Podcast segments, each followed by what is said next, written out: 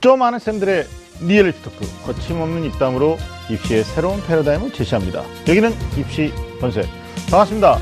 저는 매주 금요일마다 애매한 입시 정보를 비교적 가급적 명확하게 정해드리고자 노력하는 남자 입시계 애정남 하기성입니다. 자 오늘 변함없이 저와 함께 하실 우리 윤신혁 선생님 나오셨습니다. 반갑습니다. 네, 안녕하세요. 25세기 주제남 일산대진고등학교의 윤신혁입니다. 저는 우리 수험생들에게 꼭 필요한 주제만 정확하게 다루고 네. 있습니다. 네, 네. 굉장히 오랜만에 보는 것 네. 같아요. 지난 6월 7일 그 모의수능 대수능 때 네. 우리 이치 선생님하고 이렇게 음. 두 명 투톱으로 한번 해봤었거든요. 네, 저도 두 분이 하는 거 봤는데 네. 부족하구나. 주제가 없구나 이런 네. 생각을 하면서 네. 없이 애석했습니다. 그래요? 꼭 함께 해야겠다 이런 어, 생각이 그래요? 들었습니다. 아니 이치 선생님 가시면서 하는 말이 네.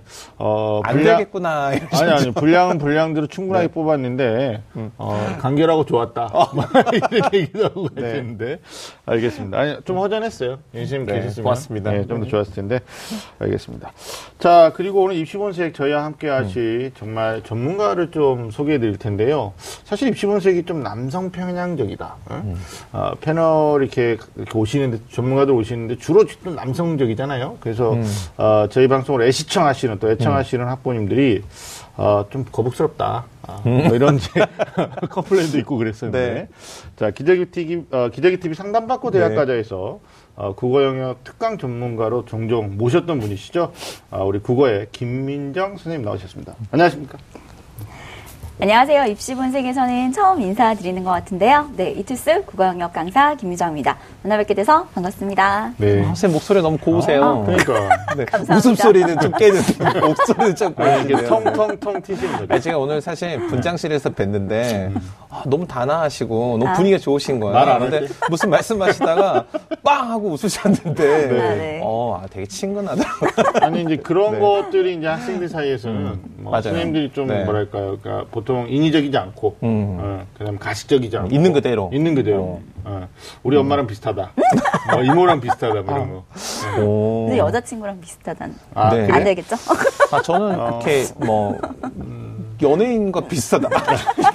죄송합니다. 알겠습니다. 아무튼 학생들 사이에서 네. 저도 이제 선생님 모신다고 그래서 네. 어, 그 유튜브에서 이제 TCC도 좀 많이 보고요. 음. 선생님 이제 강의하시는 것도 좀 뵀는데 어, 굉장히 학생들이 좀 좋아할 만한 책은 네. 예, 그런 거. 그러니까 수업만 하시는 게 아니고 아이들한테 도움되는 음. 어떤 친절한 멘토 역할도 하시면서 또 명쾌한 강의로 아주 인기가 네. 높으신 것 같더라고요. 또 그렇게 들었고요. 음. 자 이렇게 우리가 입시본색에서 모셨는데 뭐, 한- 뭐 친절한 김민영 선생님 모신 거 영광인데 어, 선생님 덕분에 또 분위기가 더 좋아지니까 오늘 또 우리가 방송에 좀 힘을 내볼 수 있지 않을까라는 네. 생각을 합니다. 그냥 단순히 밝고 친절해서 모신 게 아니고 네. 다른 곳에서는 알려주지 않는 또 음. 들을 수도 없는 네. 어떻게 보면 이제 점수 양상의 어떤 실질적인 전략이 좀 우리 선생님한테 좀 기대가 음. 되거든요. 선생님 모신 네. 이유 주제를 좀 말씀해 네, 주시죠. 맞습니다. 오늘 김민영 선생님 모셔서 기대가 됩니다. 음. 우리 친구들 이제 얼마 전에 그 1년에 두 번 있는 대수능 모의평가가 있습니다. 6월, 9월. 그 중에 6월 대수능 모의평가를 봤습니다. 음. 어, 그래서 우리 친구들 아마 6월 모의평가 보고 나서 아마 이럴 수가 이러면서 지금 보다 더 열심히 준비를 하고 있을 텐데 네. 아마 혼자 못 해결하시는 거 있으시고 잘 모르겠다 어떻게 될지 모르겠다 이런 거 있으실 텐데 그래서 오늘은 김민정 선생님 모시고 특별히 네. 어, 되 짚어보는 6월 모의평가 어, 되짚어, 되짚어보는 음. 보다는 어, 되짚어보자 6월 모의평가 음. 어, 국어 영역 대반전을 노려라 라는 주제로 같이 이야기해 보도록 하겠습니다 알겠습니다. 뭐 내신 기간 접어들면서 학생들이 음. 또 수능에서 다시 또 내신 마인드로 이렇게 쓸려갈 수 있는데 네. 아, 우리 방송 제작진이 또 우리 음. 주제 잡을 때 지금 음. 시점이 또 그렇죠. 아, 네. 수능이 한 146일 남았는데 어, 음. 영어가 절대평가로 바뀐 시점에서 국어의 비중은 어, 이루 말할 수 없이 크단 말이에요. 네. 근데 유평에서 이제 말씀하셨던 것처럼 음. 이럴 수가. 네. 뭐 3, 4월도 어려웠었는데 6월도 어려웠다. 뭐, 뭐, 그랬거든요, 뭐 학생들이. 심지어 어떤 학생은 네. 평가원이 00년생을 싫어하는 거 아니냐 뭐 네. 이런 아니, 3월 출생에 대한 뭐 얘기도 3월 하시고. 정년합 보고 네. 학생들이 음. 괜찮아요 힘내요 잘할 수 있어요 이랬는데 2월 보고 이럴 수가 아, 맞아요. 네네 네. 아무튼 결과를 떠나서 이제 수능의 1차 전초전 네. 아, 6월 모의 수능 졸업생도 좀 들어왔죠. 네, 그렇습니다. 아, 아마 뭐 6만 명 이상 이렇게 들어왔기 때문에 이 문제를 분석하고 또 진짜 시험이라고 할 수 있는 수능에서 음. 어, 결과가 좋았던 학생은 유지해야 되는 거고요. 아니면 향상시켜야 되는 이제 반전을 노려야 할 텐데 음. 저 오늘 명쾌한 강의로 학생들한테 정말 좋은 어, 역할을 해주신 우리 음. 김민정 선생님께서 국어에 대한 학습 전략 또 음. 대반전의 비법 음. 이걸 알아보도록 하겠습니다. 자, 입시 본색 본격적으로 시작해 보겠습니다. 꽉 막힌 입시 전략부터 수준별 입시 정보까지 매주 금요일 밤 입시 본색이 입시의 모든 것을 알려드리겠습니다. 입시라면 좀 안다는 쌤들의 리얼 입시 토크. 입시 본색. 자, 먼저 이제 국어 영역의 대반전을 노리는 수험생들, 네. 긍휼히 여겨야 되는 학생들이죠. 네. 어, 6월 모평 결과를 가지고 좀 좌절할 수도 있고 아니면 어떻게 또 막막한 거 풀어나가야 되나 고민도 많을 텐데 일단 어, 국어 영역 이야기를 좀 해보도록 하겠습니다. 제가 좀 질문 형태로 선생님한테 좀 드리고 음. 네네. 어, 저도 드리고 선생님도 드리고요. 네네. 예, 그리고 선생님이 좀 아주 자세하고 또 상냥하게 예, 애들한테 도움되게 답변해 주시면 될 것 같은데 사실 국어는 모든 학생들이 관심이 많아요. 음. 관심이 많은 이유가 이게 물론 그 영어 절대평가 이후에 이 변별력의 입장에서 국어가 중요하지만 이게 학생들 입장에서는 첫 번째 만나는 상대잖아요. 맞아요, 맞아요. 그래서 국어 못 보면 그것 때문에 다른 과목 다 힘들고요. 맞아요. 기분도 안 좋아. 그래서. 음. 국어는 모두 관심을 갖고 있는 것 같아요. 그래서 뭐 네. 소위 이제 도미노 현상이란 말이. 있죠. 네네. 잘 보면 음. 아, 기분이 좋아가지고 계속 음. 가는 거고 잘 네. 못 보게 되면 이제 자꾸 전 시험에 음. 대한 집착 때문에 2교시나 3교시까지도 음. 힘들어지는 그 네. 멘탈의 문제일 수도 있어요. 음. 예. 그래서 일단 아, 먼저 점검할 것은 6월 모의평가 출제 경향하고 난이도에 네. 대해서 선생님이 좀 간단하게 정리 좀 해주시죠. 네. 두 분 말씀에 굉장히 공감하는 게 저희 제자들도 제가 이제 음. 재학생도 수업을 하고 재수생도 수업을 하는데 음. 그런 얘기 되게 많이 해요. 국어를 1교시에 넣은 게 평가원의 계략이다. 음. 네, 그러니까 왜냐하면 어, 어. 마인드로 인해서 굉장히 많이 점수에 겨- 편차가 벌어질 수 있는 네. 그런 담대함을 학생이 가지고 있나 음. 아닌가를 판단하는 시험이 국어라는 거죠. 네. 그러니까 음, 국어를- 수학보단 나을 텐데. 아, 수학은 알아요, 아이들이. 네, 네, 아, 네. 내가 몇 등급이구나. 네. 라는 걸 아는데, 음, 국어는 답지 나올 때까지, 아, 네. 내가 굉장히 잘 봤다. 음. 생각을 해도 점수가 안 나올 때도 맞아요. 있고, 또 망했다. 생각했는데, 음. 어, 생각보다 점수 잘 음. 나왔네? 음. 그리고 난 되게 쉬웠다. 근데 또 점수 등급 컷이 굉장히 맞아요, 또 선생님. 알수 제약과 없는 다- 것 같아요. 그렇죠. 음, 네. 그래서 사실 국어를 잡고 가는 건 마인드 측면에서도 굉장히 중요한 것 같고요. 음. 이번 시험이 딱 그런 시험이었던 것 같아요. 음. 네. 어, 제가 학생들과 똑같이 시간을 내서 문제를 풀거든요. 음. 네. 그래서 시간 딱 풀고 나니까 음. 저희 이제 원장님이 오셔서 물어보시더라고요. 등급 컷이 몇 점일 것 같아? 음. 이렇게 물어보셔서 음. 제가 굉장히 당당하게 94점입니다. 음. 어. 이렇게 말씀을 야. 드렸어요. 네. 제가 원래 등급 컷 찍는 귀신이거든요. 네네. 어, 그래서 원장님이 애들이 더 내려가지 않을까? 이렇게 음. 물어보셔서 제가 아, 음. 그럴 리가 없습니다. 어. 라고 단호하게 말씀을 드렸는데 네, 등급 컷이 결 과는? 91점이었죠. 네네. 네. 뭐 물론 아직 오픈이 안 돼서 네. 확실한 건 네. 알수 없지만 현재 예상 등급 컷은 91점 정도로 예상이 되고 있는데 네. 그럼 어려웠던 시험이에요. 그러니까 네. 음. 어, 아마 잘 이해 못하실 것 같아서 제가 작년 6월 모의평가랑 음. 이번 6월 모의평가 비교를 해드리면 음. 네. 작년 6평이 굉장히 아이들이 어려웠었다고 네. 막 불수능이다 뭐 네. 그 충격받았죠. 시험의 1컷이 89였어요. 네. 음. 그럼 이번 시험이랑 1등급 컷이 딱 한 문제 차이죠. 그렇죠. 네. 그리고 작년 수능. 음. 제 재수반에 들어가서 작년 수능이 어려웠어. 이번 모평이 어려웠어. 전부 다 얘기해요. 작년 수능이 훨씬 음. 어려웠대요. 음. 그런데 그 작년 수능의 1컷이 93점이에요. 네. 음. 그럼 이번 시험이 등급컷이 더 음. 낮은 거죠. 네. 음. 그러니까 물리적으로는 아이들이 더 어렵다고 느꼈어야 하는 시험인데도 불구하고 네, 네. 음. 실제 등급컷은 음. 그렇게 음. 그 아이들은 음. 어렵지 않았어요. 음. 제가 물어봤거든요. 시험이 어려웠니? 음. 그건 아니래요. 음. 음. 왜 등급컷이 이럴까? 음. 그러니까 아이들이 이렇게 얘기하는 거죠. 자기가 실수를 해서 틀렸대요. 음. 음. 근데 사실 실수가 아니거든요. 네. 음. 만약에 맞아요. 실수였더라면 등급컷이 94였어야 정상이죠. 음. 그렇죠. 하지만 91이란 이야기는 음. 아이들은 실수라고 생각하지만 사실은 평가원의 트랩에 걸려서 음. 매력적인 오답들을 걸러냈을 가능성이 아주 높다. 그렇죠. 그래서 네네. 오늘 이제 뒷부분에서는 음. 매력적인 오답들을 어떻게 처리해야 될지 네. 그리고 좀 고난도 음. 문항들을 우리가 어떻게 접근해야 될지 음. 이런 것들에 대해서 음. 조금 더 이야기를 나눠보면 훨씬 좋을 것 같아요. 그러네요. 네. 아, 다른 음. 영역에서는 나오지 않는 단어죠. 매력적 네. 오답. 네, 네, 네. 그렇죠. 국어에서 오랜만에 들어보는데 음. 역시 선생님이 학생들하고 많은 대화를 하시다 보니까 단순히 몇 점 몇 점이었다라는 음. 수치적 분석보다는 아, 거기 안에 숨어 있는 어떤 트랩까지 말씀해 주셨는데 어, 음. 도움이 됐을 것 같아요. 네, 저도 이제 김민정 선생님처럼 이제 국어 과목 교사는 아니지만 이제 김민정 선생님이 국어 영역에 대해 이제 이야기를 나눈다고 하니까 저도 이제 풀어봤거든요. 음. 풀어보면서 근데 풀어보면서 이제 점수를 물어보는 게 아니에요. 아, 뭐. 틀리겠어? 뭐 이러고 봐- 이러고 아, 봤는데 네네네. 그리고 실제로 풀면서 막 그렇게 어렵다고 느끼지 않았는데 네. 선생님 말씀하신 것처럼 음. 매력적인 오답이 음. 곳곳에 있더라고요. 어, 맞아요, 맞아요. 그러니까 그 선지가 그 발문에서 물어보고 있는 그 내용 말고 선지가 가지고 맞아요, 있는 맞아요. 이 완료된 참인 명제여야지만 이게 답이 되는데 맞아, 맞아. 그런 문항들이 꽤 있어서 음. 채점하면서 음. 이게 뭐야 얘기하지 말아야겠다 아무한테 이런 생각이 들었어요. 네. 아, 네. 네, 풀었다만 얘기하는 거고. 네네네. 네. 다 풀었다는 네. 얘기하지 않는 걸로. 네. 알겠습니다. 두 번째 질문은 이제 국어 영역에서 아까도 말씀하셨지만 매력적인 오답을 포함했어요. 음. 학생들이 가장 많이 틀린 문제, 그러니까 오답률이 높은 문제죠.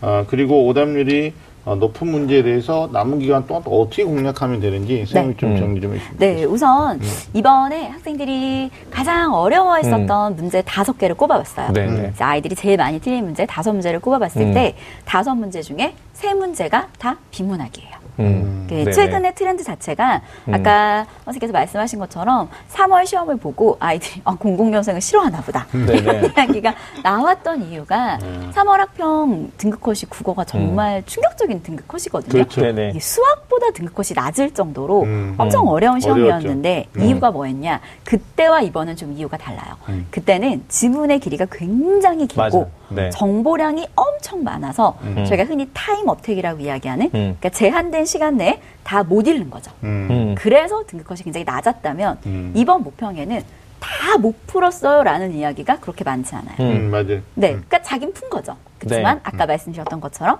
매력적인 오답에 걸려들었던 음. 학생들이 좀 많았고요. 네. 그리고 비문학 같은 경우에도 비문학 세 개가 모두 같은 지문이에요. 음. 음. 그러니까 아이들이 전형적으로 늘 항상 네. 싫어하는 과학 지문. 음. 그 마지막에 푸셨던 키트 지문이 네. 네네. 아이들이 굉장히 많이 틀렸었던 지문이라고 이야기할 수 있고요. 네. 받은 키트 문제. 네, 네, 네, 저도 맞아요. 틀렸어요. 맞아요. 애들 많이 틀렸대요.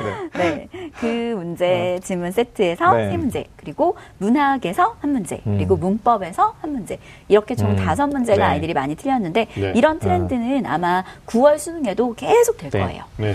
저도 이제 그 공감하는 부분이 있는 게 음. 이게 사실은 이제 수능과 관련된 변화를 지금 예고를 눈앞에 두고 네, 있잖아요. 맞아요. 근데 이 변화는 항상 보면은 어느 날 갑자기 던져지지 않거든요.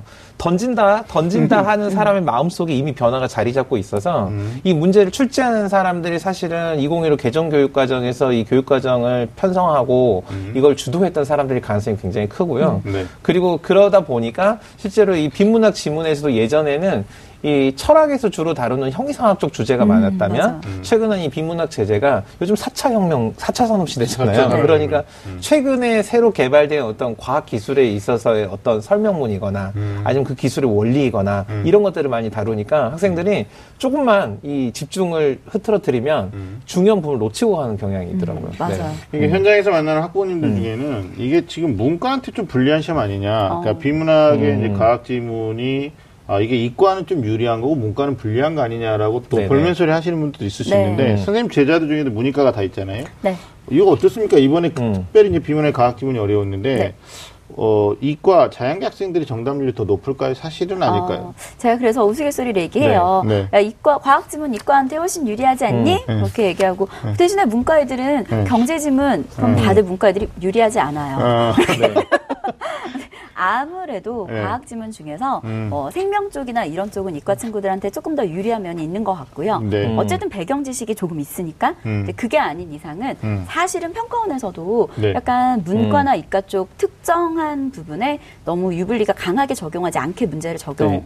이제 작성하는 걸로 알고 있거든요. 네네. 그래서 그런 부분은 너무 고민하지 않으셔도 돼요. 뭐 저만 해도 국어 전공인데도 불구하고 음. 네. 저는 키트 지문 매우 당연히 다 맞거든요. 네네. 네. 음, 네. 그러니까요. 어떻게 할 수가 네.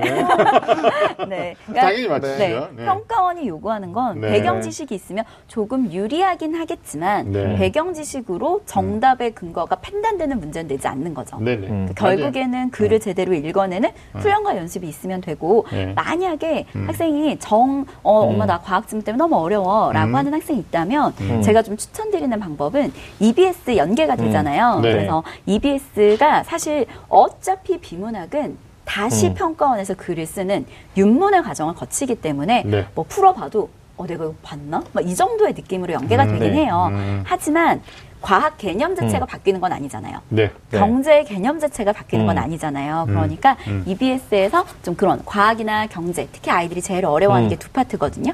그래서 그 부분들은 조금 지문을 한 번 정도 풀어보는 것뿐만 아니라 네. 거기에 있는 개념을 좀 숙지하는 정도. 그럼 최소한 시험장에서 써먹을 수 있는 배경 지식 정도는 활용할 수 있을 것 같아요. 알겠습니다. 음. 네. 뭐그 나중에 국어 영역 이제 학습의 대 반전의 비법 얘기하실 네. 때도 네. 얘기할 수 있는데 네. 사실 오답률이 높은 문제 이제 비문학에 대한 부담을 상당히 많이 느껴요 맞아요. 학생들이. 음, 네네. 제가 학생들 1호할 때 국어 전공자들께서 문제를 출제하시는데 음. 그분들 가운데 비문학 전공자는 없다. 그러니까 음. 거기에 객관적인 사실에 네. 근거한 어떤 답을 찾아내는 힌트를 음. 찾아내는 훈련들이 필요하다라는 이제 국어의 비전문가로서의 이제 위로를 했는데요. 음. 어떻습니까? 이 비문학 문제에 대한 어, 첫 번째 문제는 제 음. 개인적인 느낌은 학생들이 일단 당황한다라는 거예요. 모르는 게. 딱 나왔을 음. 때, 어, 나 이거 개념 전혀 없는데? 맞아요. 네. 이렇게 하다 보니까 우왕좌왕하게 되는 거고 맞아요. 아, 스스로가 멘탈적으로 나 이건 내가 풀 수 없다. 음. 아, 평가원에서 나한테 풀지 말라고 했다.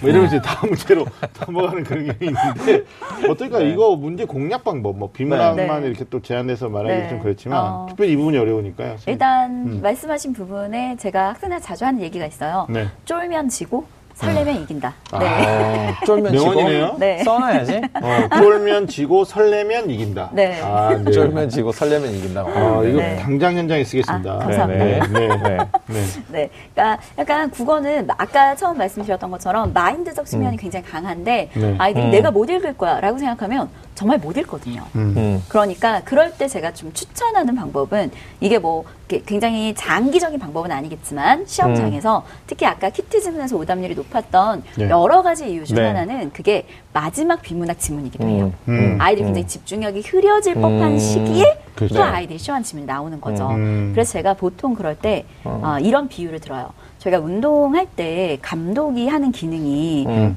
제일 큰 기능이 저는 경기 중에서의 감독의 가장 큰 기능은 타임이라고 생각하거든요. 음. 그러니까 상대방의 쪽으로 흐름이 막 흘러간다 싶을 때 네, 네. 타임을 딱. 그 경기의 네. 흐름을 끊어주는 게 감독의 네. 역할이라고 생각하는데 네. 본인 스스로가 본인에게 그런 감독이 음. 되면 된다고 생각해요. 음. 그래서 시험을 보다가 음. 말린다.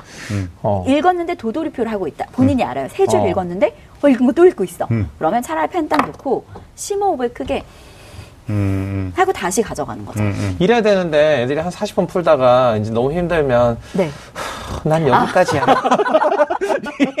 이래서 이제 마지막 아니, 그 아까 뭐 받는 키트 이런 문제 틀리고. 아, 아니, 아니. 네, 아니요. 할 수. 있어요. 네, 할수 우리, 있어요. 우리 모두 할 수 있습니다. 할수 선생님 저도 그럼요. 이제 아까 풀어봤다고 말씀드렸으니까 이 오답률 높은 문제 아까 문학 작품에도 어려운 문제 있었다고 네, 말씀하셨는데 그게 아마 그게 그 최한기의 신체에 대한 관점하고 데카르트의 사상 네, 비교한 맞아요. 그거 말씀하시는 네. 거죠. 그거 어려웠거든요. 네, 인문지문. 그렇죠. 그럼 어떻게 공략해요?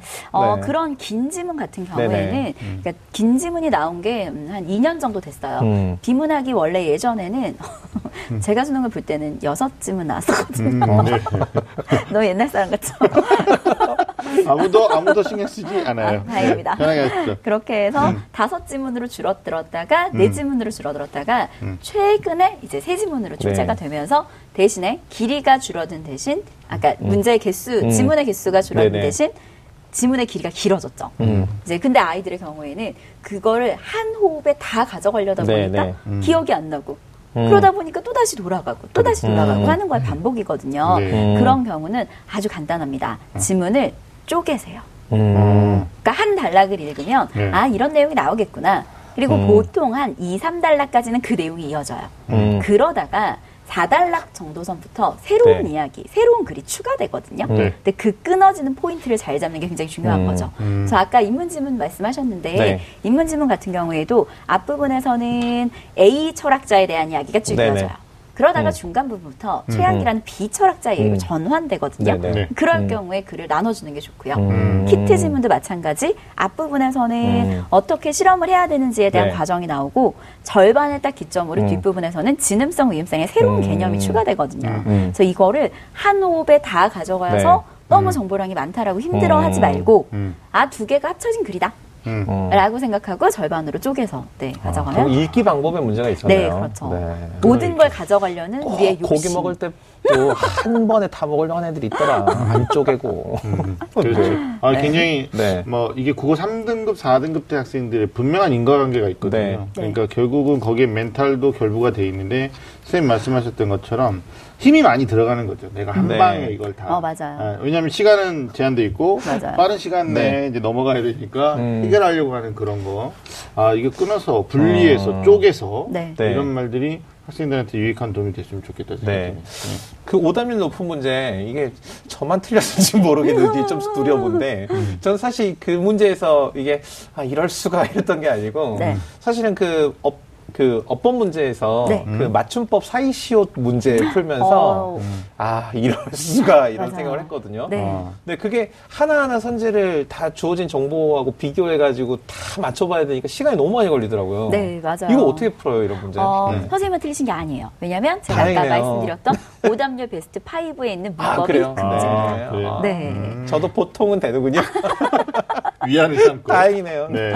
네, 그 네. 문제가 보기도 굉장히 길고 어, 네. 조건도 엄청 많았잖아요. 맞아요. 네. 근데 이제 아이들이 그런 문제를 틀리는 이유가 어떻게 풀어야 된다라는 설계 없이 음. 우왕좌왕 우왕좌왕 보기 네네. 선지 음. 보기 선지 왔다 갔다 하다가 틀리는 음. 경우가 되게 많거든요. 네. 이런 경우는 우선 제일 첫 번째는 문제를 어떻게 풀어야 되겠다고 설계하는 음. 게 중요해요. 설계. 아, 이 문제는 사이쇼 문제인데, 음. 아, 네. 보기가 있으니까 보기의 조건이 세 개가 나왔어. 음. 아, 그러면 하나, 둘, 세 개. 하나를 먼저 1, 2, 3, 4, 5에 적용해 보고, 음. 두 번째를 1, 2, 3, 4, 5에 적용해 보고, 세 번째를 1, 2, 3, 4, 5에 적용을 해 보잖아요. 아, 그럼 답이 사실 그렇게 어렵지 않게 나오거든요. 음, 설계 없이 풀었죠. 아니, 저도 설계가 있었죠. 어떻게? 그 문제 딱 보고, 뭐야, 꺼져. 이런 설계가 있었죠. 다음 문제. 그, 그 퀴즈 그런 거 하잖아요. 그렇죠. 다음 문제. 네. 그 그렇죠. 다시 갔다 와서 네. 풀 거야. 네. 뭐 저희. 학생들 같았어요. 선생님. 제가 보통은 한다고요. 네. 선생님 네. 또 질문 두 가지 나왔습니다. 네. 음. 그래서 제가 이게 틀린 문제가 많아가지고 막 그런 걸 여쭤봤는데 네. 그 아까 이제 EBS 연계에 대한 말씀도 네. 하셨고 그래서 사실 이제 선생님 처음에 하실 때 어, 이번 등급컷 94점이에요 이렇게 말씀하신 데는 아마. 어, 새로운 유형이 없었어요. 네. 이게 난이도가 크게 어렵지 않은 건 새로운 유형이 없었어요. 이 말씀으로 들렸거든요. 맞아요. 왜냐하면 보통 이제 9월은 이제 재수생들이 다 유입되니까 난이도에는 조절을 하기 위한 이제 시험이라면 6월은 보통은 이제 거의 다 이 도전하는 시험이잖아요. 그래서 신유형이 대부분 엄청 나오는데 그랬는데 그러면 어, 새로운 유형이 출제되지 않고 이제 평행 수준으로 출제가 된다면 이제 우리 학생들이 이제 본격적으로 이런 딱 정해진 유형의 문제 남은 기간 안에 어떻게 준비해야 될지 그리고 EBS 연계 어디까지 준비가 돼야 될지 어떻게 이런 질문 할 것 같거든요. 네. 사실 음. 우선 제일 먼저 말씀드리고 싶은 게 신유형이 이번 시험에 사실 있긴 있었어요. 네. 아이들이 못 느꼈을 뿐이지. 음. 그러니까 신유형. 네. 3번 문제가 음. 어, 사실 화법 문제거든요. 네. 아, 화법 네, 문제인데 네. 음. 자료 활용으로 나왔어요. 맞아요. 자료 활용 네, 네, 문제는 네, 네. 항상 장문에서 나오는 문제예요. 음, 음. 근데 아이들이 신유형이라고 네. 못 느끼는 이유는 난이도가 높지 않았기 때문이죠. 맞아요. 아. 네, 저도 이거 왜냐면- 맞췄습니다. 네. 네. 근데 봤었을 때 어떻게 풀라는 거야? 음. 네. 라는 생각이 들어야 되는데 음. 그런 생각이 들지 않으니까 신유형이라는 네. 생각이 들지 않는 거죠. 네. 음. 그래서 아까 말씀드렸던 것처럼 음. 낯선 문제가 네. 나왔을 때는 설계하고 들어가는 거 우선 그게 음. 중요할 것 같고요. 네. 그리고 우선 제가 아까 등급컷이 실제 뚜껑을 열었을 땐 91이었는데 94라고 제가 예상했던 큰 이유 중에 네. 하나도 네. 이번에 학생들도 많이 느꼈을 거예요. EBS 문학이 음. 정말 많이 연계가 됐어요. 음. 네. 저도 수업 시간에 가르치면서 얘들아 이런 거 나올 수 있어 이런 거 이렇게 어. 나올 거야 중요해 이렇게 말했던 게 거의 다 구현이 됐거든요. 음. 그러니까 문학은 좀낼게 정해져 있기 때문에 음, 음. 자 제가 이 말씀드렸던 이유가 있어요. 문학을 열심히 공부해 두는 게 필요하다. EBS 문학. 음, 음. 그래서 음. 그 이유는 문학에서 시간을 줄여요. 네. 맞아요. 그럼 저희가 그 시간을 어디 쓸 수 있을까요? 비문학에 쓸 수. 있겠죠. 음. 그리고 낯선 문제 조건을 하나씩 따져서 설계하는데 쓸 수 있겠죠. 음. 그래서 우선 EBS 문학을 잘 공부하는 게 필요하긴 한데요. 네. 음. 방법이 좀 잘못된 친구들이 많아요. 음. 어, 제가 잘못된 친구 예를 들어주면 네. 저에게 와서 얘기해요. 선생님, 저 EBS 세 번 뗐어요. 음. 어. 아, 그 무슨 얘기냐면 세 번을 풀었다는 거예요. 음. 풀고 채점, 풀고 채점. 근데 하지만 EBS에 연계되는 건 문제가 아니죠. 음. 항상 지문이 연계되는데 그렇죠. 이제 많은 친구들은 그냥 문제만 음. 푸는 거예요. 음. 아, 일단 그건 옳지 않고요. 음. 그리고 음. 두 번째, 어, 이런 정도는 옳지 않아요. 딱 봤었을 때, 어? 본 것 같은데? 이거 봤는데? 이건 의미가 음. 없죠. 본 음. 것 같은 데가 중요한 게 아니라, 맞아요. 아, 아니까 답은 이거 중요한 건 이거였지. 음, 음. 라고 갈 수 있을 정도로 숙지를 하는 게 필요하고요. 음. 그리고 또 중요한 건, 이번에 제가 아까 오답률 문제 다섯 개 말씀드렸는데, 네. 세 문제는 저희 키트 지문 계속 이야기했고요. 한 문제 문법 좀 전에 말씀드렸죠. 네. 하나의 문학은 무엇이냐? EBS 비연계 단독 문제였어요. 음. 아, 비연계. 네, 음. 작년 수능에서도 문학에서 가장 오답률이 높았던 음. 문제가 비연계 문제였어요. 음. 그러니까 결국에 아이들이 아무리 EBS가 많이 나와도 네. 그럼 맞는 애들은 다 맞고 틀린 애들 등급을 가르는 문제는 결국에 비연계가 된다는 거죠. 그렇죠. 자, 그럼 전략, 아니, 음, 말씀- 네네, 아니, 아니요. 네, 그럼 음. 전략 어떻게 세우는 게 좋냐? 음, 이렇게 음. 하는 게 좋죠. EBS를 분석하세요. 음. 낯선 지문 보듯이 첫째 먼저 음. 자기가 분석을 해보는 거예요. 어쨌든 EBS 작품은 아이들에게 처음 보는 작품이니까요. 음. 자기가 먼저 분석을 해보고요. 네. 그리고 나서 두 번째 학교 선생님 수업 되게 잘하시거든요. 음, 네. 선생님도 학교에 계시지만 저도 원래 학교생이었거든요. 네. 그래서 음. 학교에서도 지금 전부 다 EBS로 진도를 나가고 있어요. 음. 그래서 학교 수업을 열심히 듣고 음. 아니면 뭐 보완을 할 수 있겠죠. 여러 가지 학원이나 인강이나 이런 데들을 통해서 음. 보완을 할 수도 있고요. 또 시중에 나가 보면 EBS 정리 책자들이 굉장히 많이 나와 있어요. 음, 그래서 그런 것에 도움을 받을 수도 있고요. 네. 그 모든 것에 이전에 자기가 먼저 분석해 보는 과정이 굉장히 필요한 거죠. 음. 그러네. 근데 이게 음. 선생님 이게 그 문학 문학이 보면 문학이 보통 다 문학은 이 글의 감상으로 올바른 것은 이런 네. 거 물어보잖아요. 네. 그러니까 이게 감상이라는 게 종잡을 수 없는 게 맞아요. 이게 처음 보는 거니까 맞아요. 이게 그년지 그 녀석인지도 모르겠고 음, 맞아요. 이게 무슨 마음인지를 모르겠으니까 이게 접근하기 어렵더라고요. 그리고 맞아요. 아까 그 비연계 단독 지문. 음. 그러니까 이게 문학은 워낙 범위가 광범위하다 보니까 음. 실제로 학생들이 한 번도 못 봤던 작품을 얼마든지 수능에서 만날 수 있을 것 같거든요. 네. 그렇죠. 이거 어떻게 해결할 어, 수 있을까요? 네. 지금 시간 관계상 문학을 네. 어떻게 분석하라는 음. 수업적인 방법들을 네, 말씀드리긴 네, 네, 좀 네. 어렵고요. 네. 문학도 보는 방법이 있어요. 음. 그러니까 음. 예를 들어서 우리가 비문학에서 어, 첫 문장을 읽고 아 이런 내용이 나오겠구나 음. 네, 네, 라고 네. 생각하고 있잖아요. 네. 문학에서는 그 역할을 제목이 하거든요. 제목. 음. 그래서 아, 제목을 보면 아, 이런 내용이 나오겠구나 음. 라는 거 그럼 내가 이 시에서 이런 걸 생각하면서 읽어야 되겠구나 음. 라고 가져갈 수가 있는 거죠. 그리고 시에서 어떤 약속들이 있어요. 뭐 예를 들어서 자연물이 나오면 그 자연물, 새 이런 게 음. 나오면 진짜 새 얘기가 아니라 결국에 우리 얘기하기 위해서 그냥 음. 빗댄 거잖아요. 그렇죠. 맞아요. 네, 그러면 결국에 우리가 시에서 찾아야 되는 건 어, 나랑 비슷한 앤지 반대되는 앤지. 음흠. 그래서 이번 모평에서도 음. 우포느 왁세라는 새가 나왔어요. 음, 그럼 음. 결국에 네. 아주 중요한 건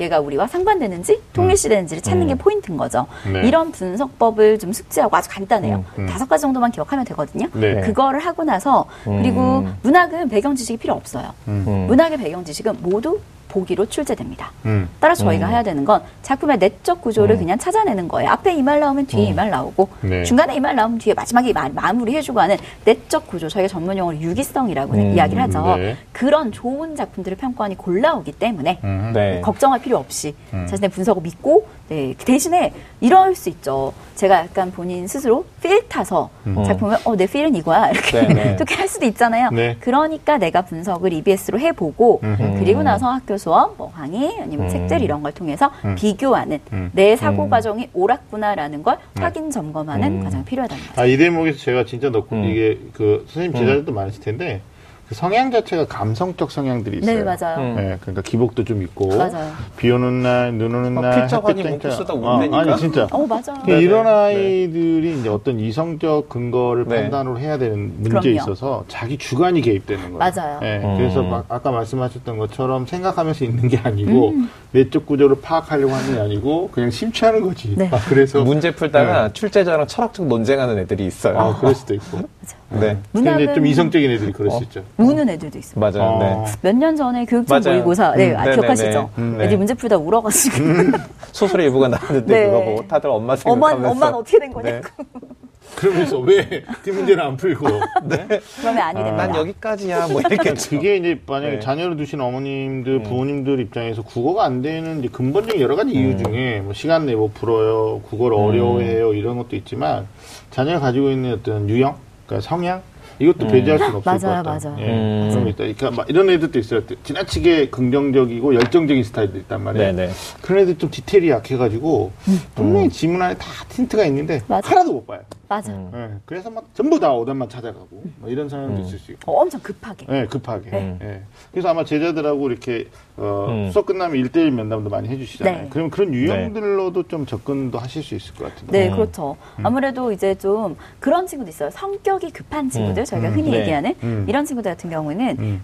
평가, 그러니까 이런 어, 성격이 급하다고 하는 게 음. 문제 어떻게 구했는지 잘 모르실 것 같아서 음. 제가 예를 들어드리면 혹시 자제분의 모의고사 성적이 1에서 4로 음. 왔다 갔다 한다면 음. 그 아이입니다.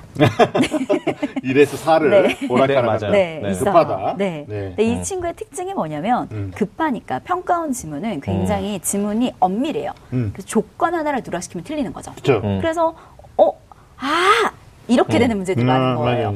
왜 음. 틀렸어? 아, 음, 이런, 음. 이런 것들을 놓치는 경우가 많기 때문에 이 음. 지문은 의식적으로. 만약에 지문을 읽을 때도 의식적으로 이렇게 약간 슬래시를 보통 저희가 한다고 음, 얘기하죠. 그쵸, 그쵸. 이렇게 끊어가는 거라든지 음, 음. 문제에서 보기 조건이 나올 때도 음. 특히 2번 음. 모평에서 14번 문제랑 37번 문제가 오답 만들어내는 패턴이 똑같아요. 음. 자제부 시험지 한번 확인해 보세요, 어머니. 음. 네. 음. 14번 문제와 37번 문제를 연동해서 틀린 친구가 있다면 음. 이 친구가 그 친구입니다. 음.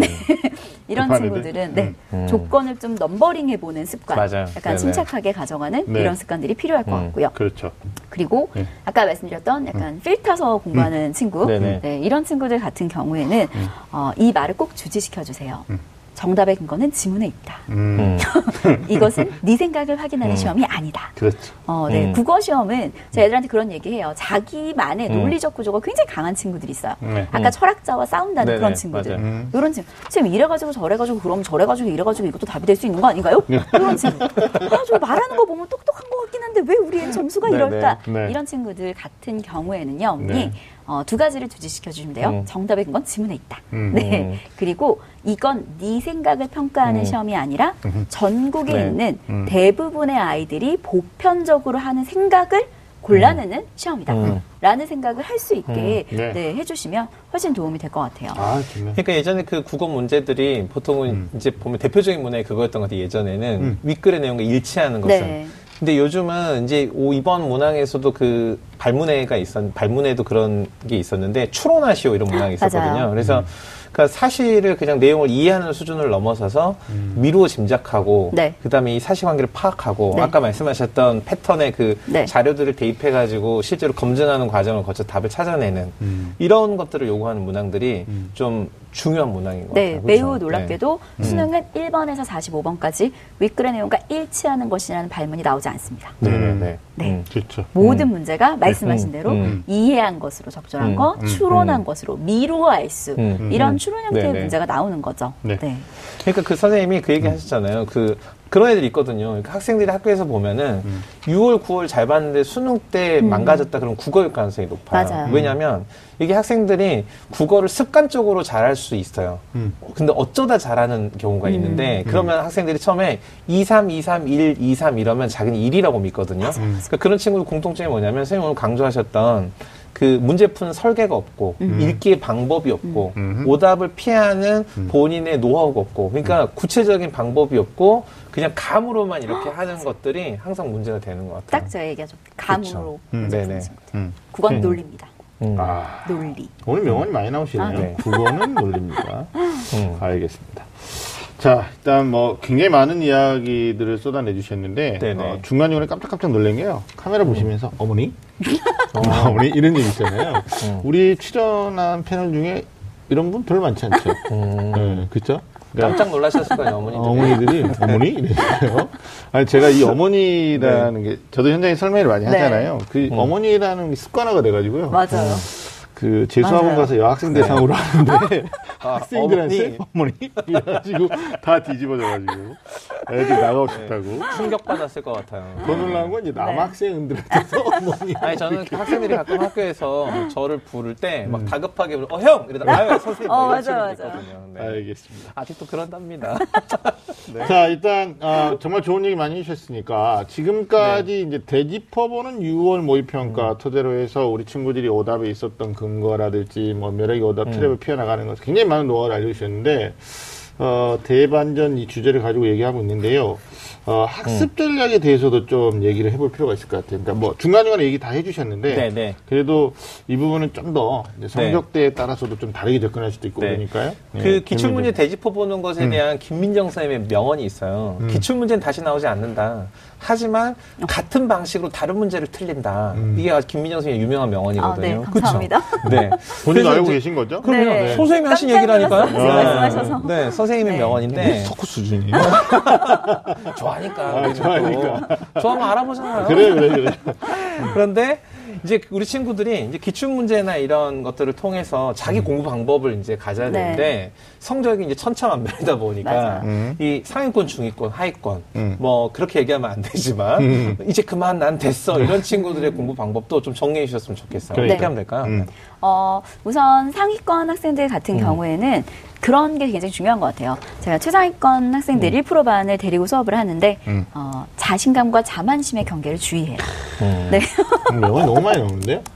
연습하세요? 어, 좋아요. 아닙니다. 학원 다니는 것. 그러니까. 학원 다녀요. 네. 자신감과. 자만심의 경계. 음. 네. 네, 네, 네. 그러니까 그런 것 같아요. 되게 이제 많이들 저는 재수반에서 특히 수업을 할 때 말씀하신 네. 대로 그런 친구가 굉장히 많아요. 국어가 망해서 온 친구들. 5111, 음. 4111.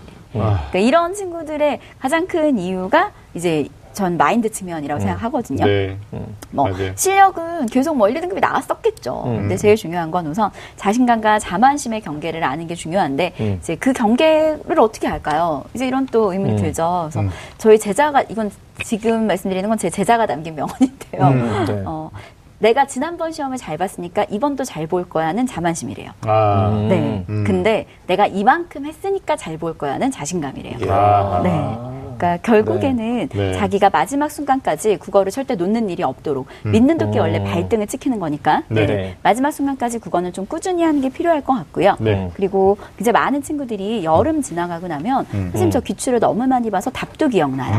음. 이런 얘기 굉장히 많이 하거든요. 음. 국어는 네. 어, 제가 몇 번 골라서 틀렸는지까지 다 기억나요. 음. 그런 친구들은 어 그럼 어떻게 하냐 눈을 돌려서 사설 모의고사를 막 산더미처럼 음. 쌓아놓고 음. 실전 연습을 하시면 아니 됩니다. 음. 음. 많이 됩니다. 네, 그럼요. 음. 수능을 출제하는 건 평가원이니까요. 평가원. 음. 네. 따라서 사설 모의고사 중에서도 물론 당연히 좋은 문제들이 네. 있겠죠. 음. 그런 건 일주일에 한 번 정도 음. 실전 연습 용으로 사용하는 거고요. 네. 그게 학습의 텍스트가 돼서는 안 돼요. 음. 그럼 내 학습의 텍스트는 항상 그거 두 개죠. 기출과 EBS. 음. 대신에 기출을 같은 방식으로 여러 번 볼 필요는 없어요. 음. 자기가 기출을 볼 때에는 네. 매번 볼 때 목적 의식이 달라야 돼요. 음. 아, 내가 오늘은 지문의 내적 구조를 찾아내는 연습을 해야 되겠다. 음. 아, 내가 오늘은 매력적인 오답을 분석하는 거. 음. 음, 이 매력적인 오답이랑 비슷한 이유로 내가 틀렸던 다른 기출은 뭐가 있을까? 이런 어떤 목적 의식을 가지고 기출을 보는 같은 방식으로 같은 텍스트를 여러 번 푸는 건 옳지 않아요. 네. 방법 바꿔주는 게 필요할 것 같고요. 네. 중위권 친구들 네. 같은 경우에는 자신의 문제를 좀 잘 분석해 볼 필요가 있을 것 같아요. 여기서 말씀드리는 문제라는 건 내가 글을 못 읽어서 점수가 좀 안 나오는 학생인지 음. 아니면 사실 글은 다 읽는데 문제 풀 때 걸려서 틀리는 학생들인지 이런 것들을 좀 구별해 볼 필요가 있을 음. 것 같고요. 네. 그래서 만약에 글을 잘 못 읽는 학생이라면 수능 볼 때까지 글을 연습해야죠. 음. 그럼 이제 아이들이 그런 얘기를 해요. 선생님, 지금부터 하면 될까요? 음. 그럼 제가 꼭 얘기하죠. 안 된다고 하면 안 할 거니? 음. 음. 아, 그건 아니래요. 그럼요. 당연히 할 수 있어요. 음. 그리고 음. 대학 가면 이렇게 두꺼운 전공 서적을 봐야 음. 되는데 요 짧은 비문학 지문을 못 읽는데 어떻게 이런 전공 서적을 보겠어요. 음. 그러니까 글 읽는 연습 끝까지 하면 네. 돼요. 그럼요. 그리고 만약에 자기가 글은 잘 읽는데 문제풀이가 약한 친구들은 좀 출제자의 출제 패턴이라든지 매력적인 오답 만들어내는 패턴들 이런 네. 것들을 분석하는 게 좋고요. 네. 마지막 하위권 친구들은 음. 공부를 할게요. 음. 해야 합니다. 한다는 얘기죠. 어, 그럼요. 네. 해야 합니다. 네, 공부를 해야 합니다.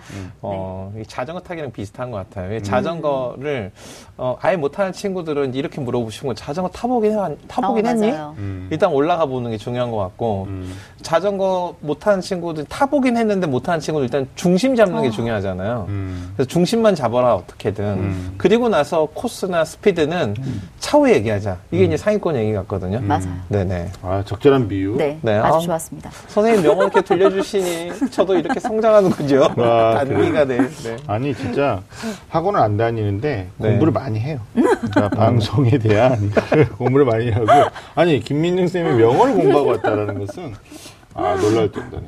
아니 김민정 검색하면 아, 그래? 그게 나와요. 아니 김민정 검색하면 네. 그 영화 배우도 나오고 막 굉장히 많이 그래서 저는 오. 국어 김민정 이렇게 네, 검색해요. 뭐 보통- 여신 김민정 검색했어야죠. 아, 그게 나와요? 나오지 않죠. 네. 아 그래? 나오지 않습니다. 뭐 이런 부분은 상당히 편집의 소식으로 발간이 됐고. 네. 자, 아, 이제 수능이 이제 정확하게 오늘 날짜 146일이에요. 그러니까 네. 저희가 학생들한테 D-146, 뭐 D-145 이 질문 합니다. 음. 야, D-Day를 수능으로 하고 있다라는 것은 수시 원서를 쓰더라도 마지막까지 수능을 하라는 메시지다. 음. 라는 건데 요즘 학생들이 어, 수시에다가 상당한 에너지를 쓰면서 이게 9월 이후에 또는 여름방학 음. 이후에 공부 안 하는 애들도 많거든요. 맞아요. 수능 공부 자체를. 맞아요. 네. 특히 이제 1교시 국어부터 접겠어. 뭐 이런 거. 음. 대단한 결심들을 하는데 사실 원서 접수하고 또 논술이든 면접이든 중하위권 학생들 적성 검사라는 것도 있어요. 음. 네. 뭐 특히 음. 자기소개서를 쓰는데 맞아. 음.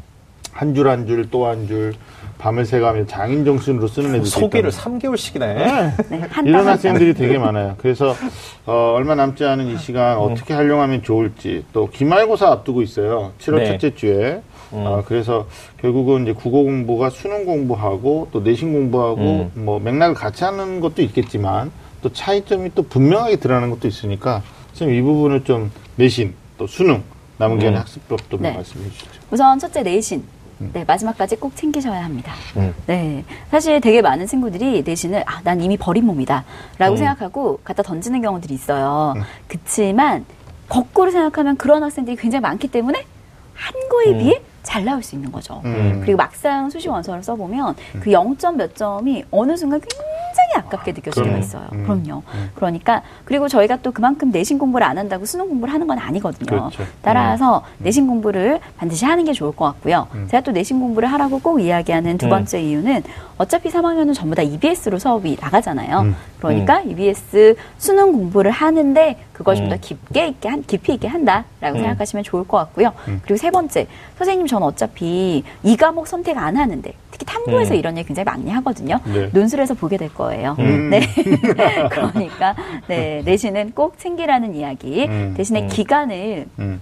너무 많이 잡지는 말고 대신에 좀 집중해서 한 2주 정도 음, 짧게 네. 잡아서 네, 마지막 순간까지 절대 내신 놓지 않으셨으면 좋겠고요. 음. 그리고 수시 같은 경우에 그런 친구 되게 많아요. 수시에 완전히 100% 음. 올인해서 최저를 못 맞춰서 그 아이고. 다음 해에 저를 만나게 되는 음. 이런 친구들이 많기 때문에 네. 네. 그리고 얘기하죠. 선생님 작년에 제가 굉장히 어리석었어요. 음. 어리석기 음. 전에 깨달으시면 참 좋을 것 같아요. 네, 맞습니다. 네, 그래서 내신과 음, 음. 수능 그리고 수시 음. 당연히 저도 제가 가르친 학생들한테 음. 원서 다 쓰라고 하고 네. 준비 다 시켜요. 음, 음. 하지만 음. 마지막 순간까지 정말 정시를 놓지 않아야지. 그리고 최저 높은 학교들 같은 네. 경우에는 막상 시험장에 가보면 경쟁률이 밑도 끝도 없이 자릿수가 달라져 네. 있는 경우도 많거든요. 그렇죠. 음. 최저를 못 맞춰서. 네. 그러니까 우리 아이들이 마지막 순간까지 내신 음. 수능을 모두 음. 챙기는 게 인생에서 마지막 음. 남은 시험이니까요. 네. 네. 음. 저도 뭐, 너무 아쉬워서 어. 뭐 이제 여쭤보시고 있는데 뭐 먼저 하실 말씀 있으면 아니, 하시죠. 아니, 아까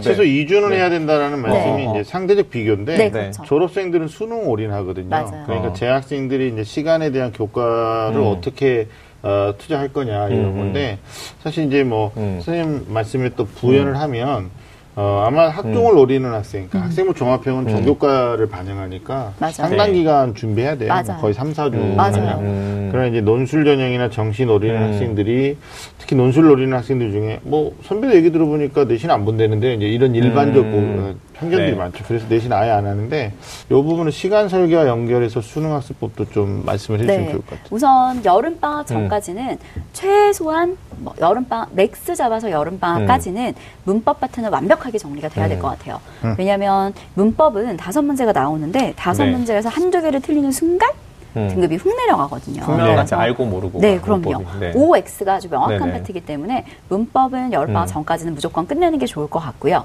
그리고 9월 전까지, 9월 목방 음. 전까지는 글 읽기 그리고 매력적인 노답 분석을 계속 함께 하는 게 좋을 것 같고요. 네. 9월 이후는 실전 감각을 좀 더 익히는 이런 음. 형태로 진행이 되면 될 것 같아요.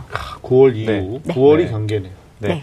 네. 음. 제가 너무 아쉬워가지고 음. 선생님 나오셨는데 이건 꼭 질문 드리고 싶어서요. 네. 그 처음에 이제 그 난이도 높았던 오답률 높았던 베스트 5 문항 말씀해 주시면서 이제 그 고난도 문항 말씀해 주셨는데 뭐 시간이 없어가지고 자세히 말씀 못 드려요 이렇게 하셨는데 문제 음. 푸는데 전략이 있어야 된다 네, 이렇게 네, 말씀하셨거든요. 네. 음. 우리 학생들 고난도 문항을 푸는데 꼭 이건 지켜서 해야 되는 전략 한 두 가지 정도만 네. 얘기해 주시겠습니까? 우선 그 아까 말씀드렸던 음. 베스트 5 다섯 문제 네네. 공통점이 있어요. 네. 음. 비문학도 있고 문학도 있고 문법도 네. 있는데 이 다섯 문제 모두 공통점은 보기가 나옵니다. 음. 네, 그런데 우리 아이들이 보기를 제대로 활용하지 못하죠. 음. 비문학 읽는데 온갖 지문을 읽는데 온갖 힘을 다 쓰니까 음. 보기를 되게 날림으로 읽어서 틀리는 경우가 음. 많거든요. 그래서 제일 첫 번째는 보기를 비문학처럼 읽어라. 음. 그 보기에도 비문학처럼 정보량과 조건들이 숨어 있는데 네. 그걸 놓치는 경우가 많기 때문에 첫째는 보기를 비문학처럼 읽어라. 음. 음. 그리고 두 번째 그 보기에 있는 비문학처럼 문제를 풀고 나서 음.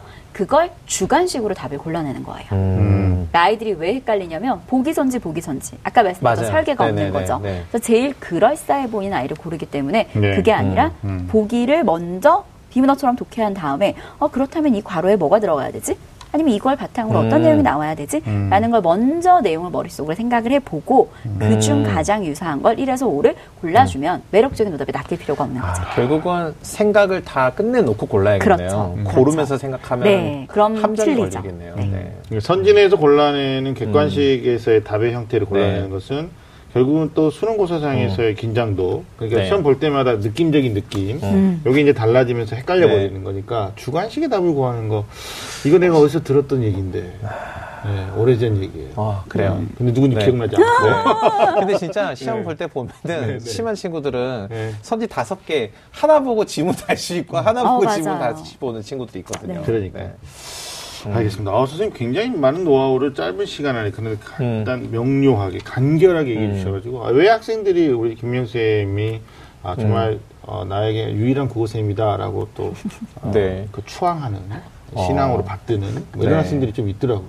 그래서 네. 뭐 대학 간 학생들 중에도 그 수업 시간에 와가지고 자기 아, 네, 경험담 얘기하고 맞아요. 막 그러더라고요. 네, 아. 보셨네요. 네, 봤어요. 네. 선생님이 야, 왜 이렇게 얘기해? 근데 애들은 이러고 있고. 근데 아, 그래요? 아니, 그게 네. 사실은 후배들한테 굉장히 도움되죠. 네. 음. 어, 난 이렇게 어, 선생님이 가르치는 입장인데 배움을 했던 학생이 네. 자기 경험을 얘기하는 게 음. 또 그냥 대학 다니는 애들이 아니고 애들이 음. 원하는 워너비 대학을 다니는 친구들이 와가지고 얘기해 주는데 어, 음. 그런 것도 또 상당한 동기부여해서 음. 예, 그냥 가르치는 일만 하시는 게 아니고 음, 예, 궁금하네요. 그 친구들 모여가지고 음. 김민정 선생님 이런 집회 이런 거 하나든지. 음, 음, 음. 아니 실제로 막그 네네. 단합대회도 하고 옥샵도 네네. 하고 뭐 이런 애들도 아, 있다고 그래요? 하니까. 네네. 예. 대단하십니다. 알겠습니다. 네. 자, 지금까지 대짚어보는 6월 모의평가 국어 영역 대반전을 노려라를 주제로 이야기 나눠봤습니다. 자, 이제 마지막으로 점차 날씨가 무더워지고 있습니다. 네. 이게 무더워지는 건지 원래부터 더웠는데 계속 더운 건지 모르겠는데 음. 날씨 이겨내는 것도 학생들한테 굉장히 중요한 요소 같거든요. 자, 네. 국어 영역 대반전을 노리는 수험생들을 위해서 음. 어, 마무리 말씀해 주실 텐데 일단 우리 뭐 윤시 학생님부터 한 말씀 해주시고 주인공이 네. 나중에 하는 걸로. 네. 네. 저는 뭐 이제 간단하게 말씀도 하셨지만 이제 날씨가 더워진다는 건 뭐냐면 학생이 더 힘들어진다는 거거든요. 음. 그러니까 힘들어질 때 힘내라는 말보다는요, 견뎌내라는 말보다는 음. 어, 방법을 찾아라. 음. 이 얘기를 꼭 드리고 싶어요. 그냥 막연히 견디고 힘내는 거 말고 선생님 말씀하셨던 것처럼 네 방법을 찾아라. 음. 네. 알겠습니다. 이 얘기 하고 싶습니다. 네. 음. 김민희 선생님 마무리 말씀. 네, 제가 가장 좋아하는 말로 마무리를 하겠습니다. 네네. 적을까요? 적어야 돼. 모두들 잘 알고 계시는 진 인사 대천명입니다. 네. 아이들이 스트레스를 받는 가장 큰 이유는 잘 봐야 한다라는 음. 부담감 때문이라고 생각하거든요. 네. 근데 제가 학생들한테 가장 많이 하는 이야기가 결과는 내가 어찌할 수 없는 거니까 진 인사 사람이 할 일을 다 하고 나면 음. 대천명 그 뒤는 하늘의 뜻이니 음. 우선 사람이 할 일을 다 하자라는 음. 이야기를 네, 꼭 드리고 싶습니다. 음, 아, 정말 좋은 말씀 감사합니다. 네. 이 시기에 학생들이 불안해하는 것은 공부를 다 끝낸 상위권 학생도 있고요. 뭐 네. 아직 덜 된 중하위권 학생들도 있는데 음. 결국은 자기가 어떤 결과치로서 6, 6평이나 6월 모의평가나 또는 이제 9월 모의평가. 어, 참고로 제 학생들 7월이나 10월 결과에 연연하시면 안 됩니다. 음. 근데 이 시험 결과에 이제 집착할 때 음. 어, 본인의 능력을 믿으면 자신감이 다운되는 거예요. 저는 음. 오늘 덧붙여서 말씀드리고 싶은 게 능력은 성적으로 나왔다라고 착각할 수 있는데 이 시기에는 본인의 노력을 믿었으면 좋겠다. 그러니까 음. 앞으로의 시간도 충분하고 음. 얼마나 마인드를 어, 다잡고 가느냐에 음. 따라서 결과는 또 성패는 음. 완전히 달라질 수 있다라는 말씀 드립니다. 현장에서 또 학교 현장에서 학생들한테 어, 동기부여 음. 응원의 말씀 많이 해주시고 또 김민수 선생님 오늘 음. 처음 뵀는데요. 어, 다음에 또 뵙고 싶다라는 생각도 듭니다. 왜냐하면 그냥 국어만 가르치시는 분이 음. 아니라 학생들한테 본인의 인생을 어, 묻어서 어, 음. 상당한 부분의 멘토링을 하시는 분이라는 음. 느낌을 받았습니다. 자 오늘 소중한 시간 함께해 주신 우리 김민혁 선생님 그리고 윤수 선생님 감사합니다. 자, 매주 금요일 밤 좀 아는 쌤들의 리얼리티 토크는 다음 주에도 계속됩니다. 지금까지 함께 해 주신 여러분, 감사합니다.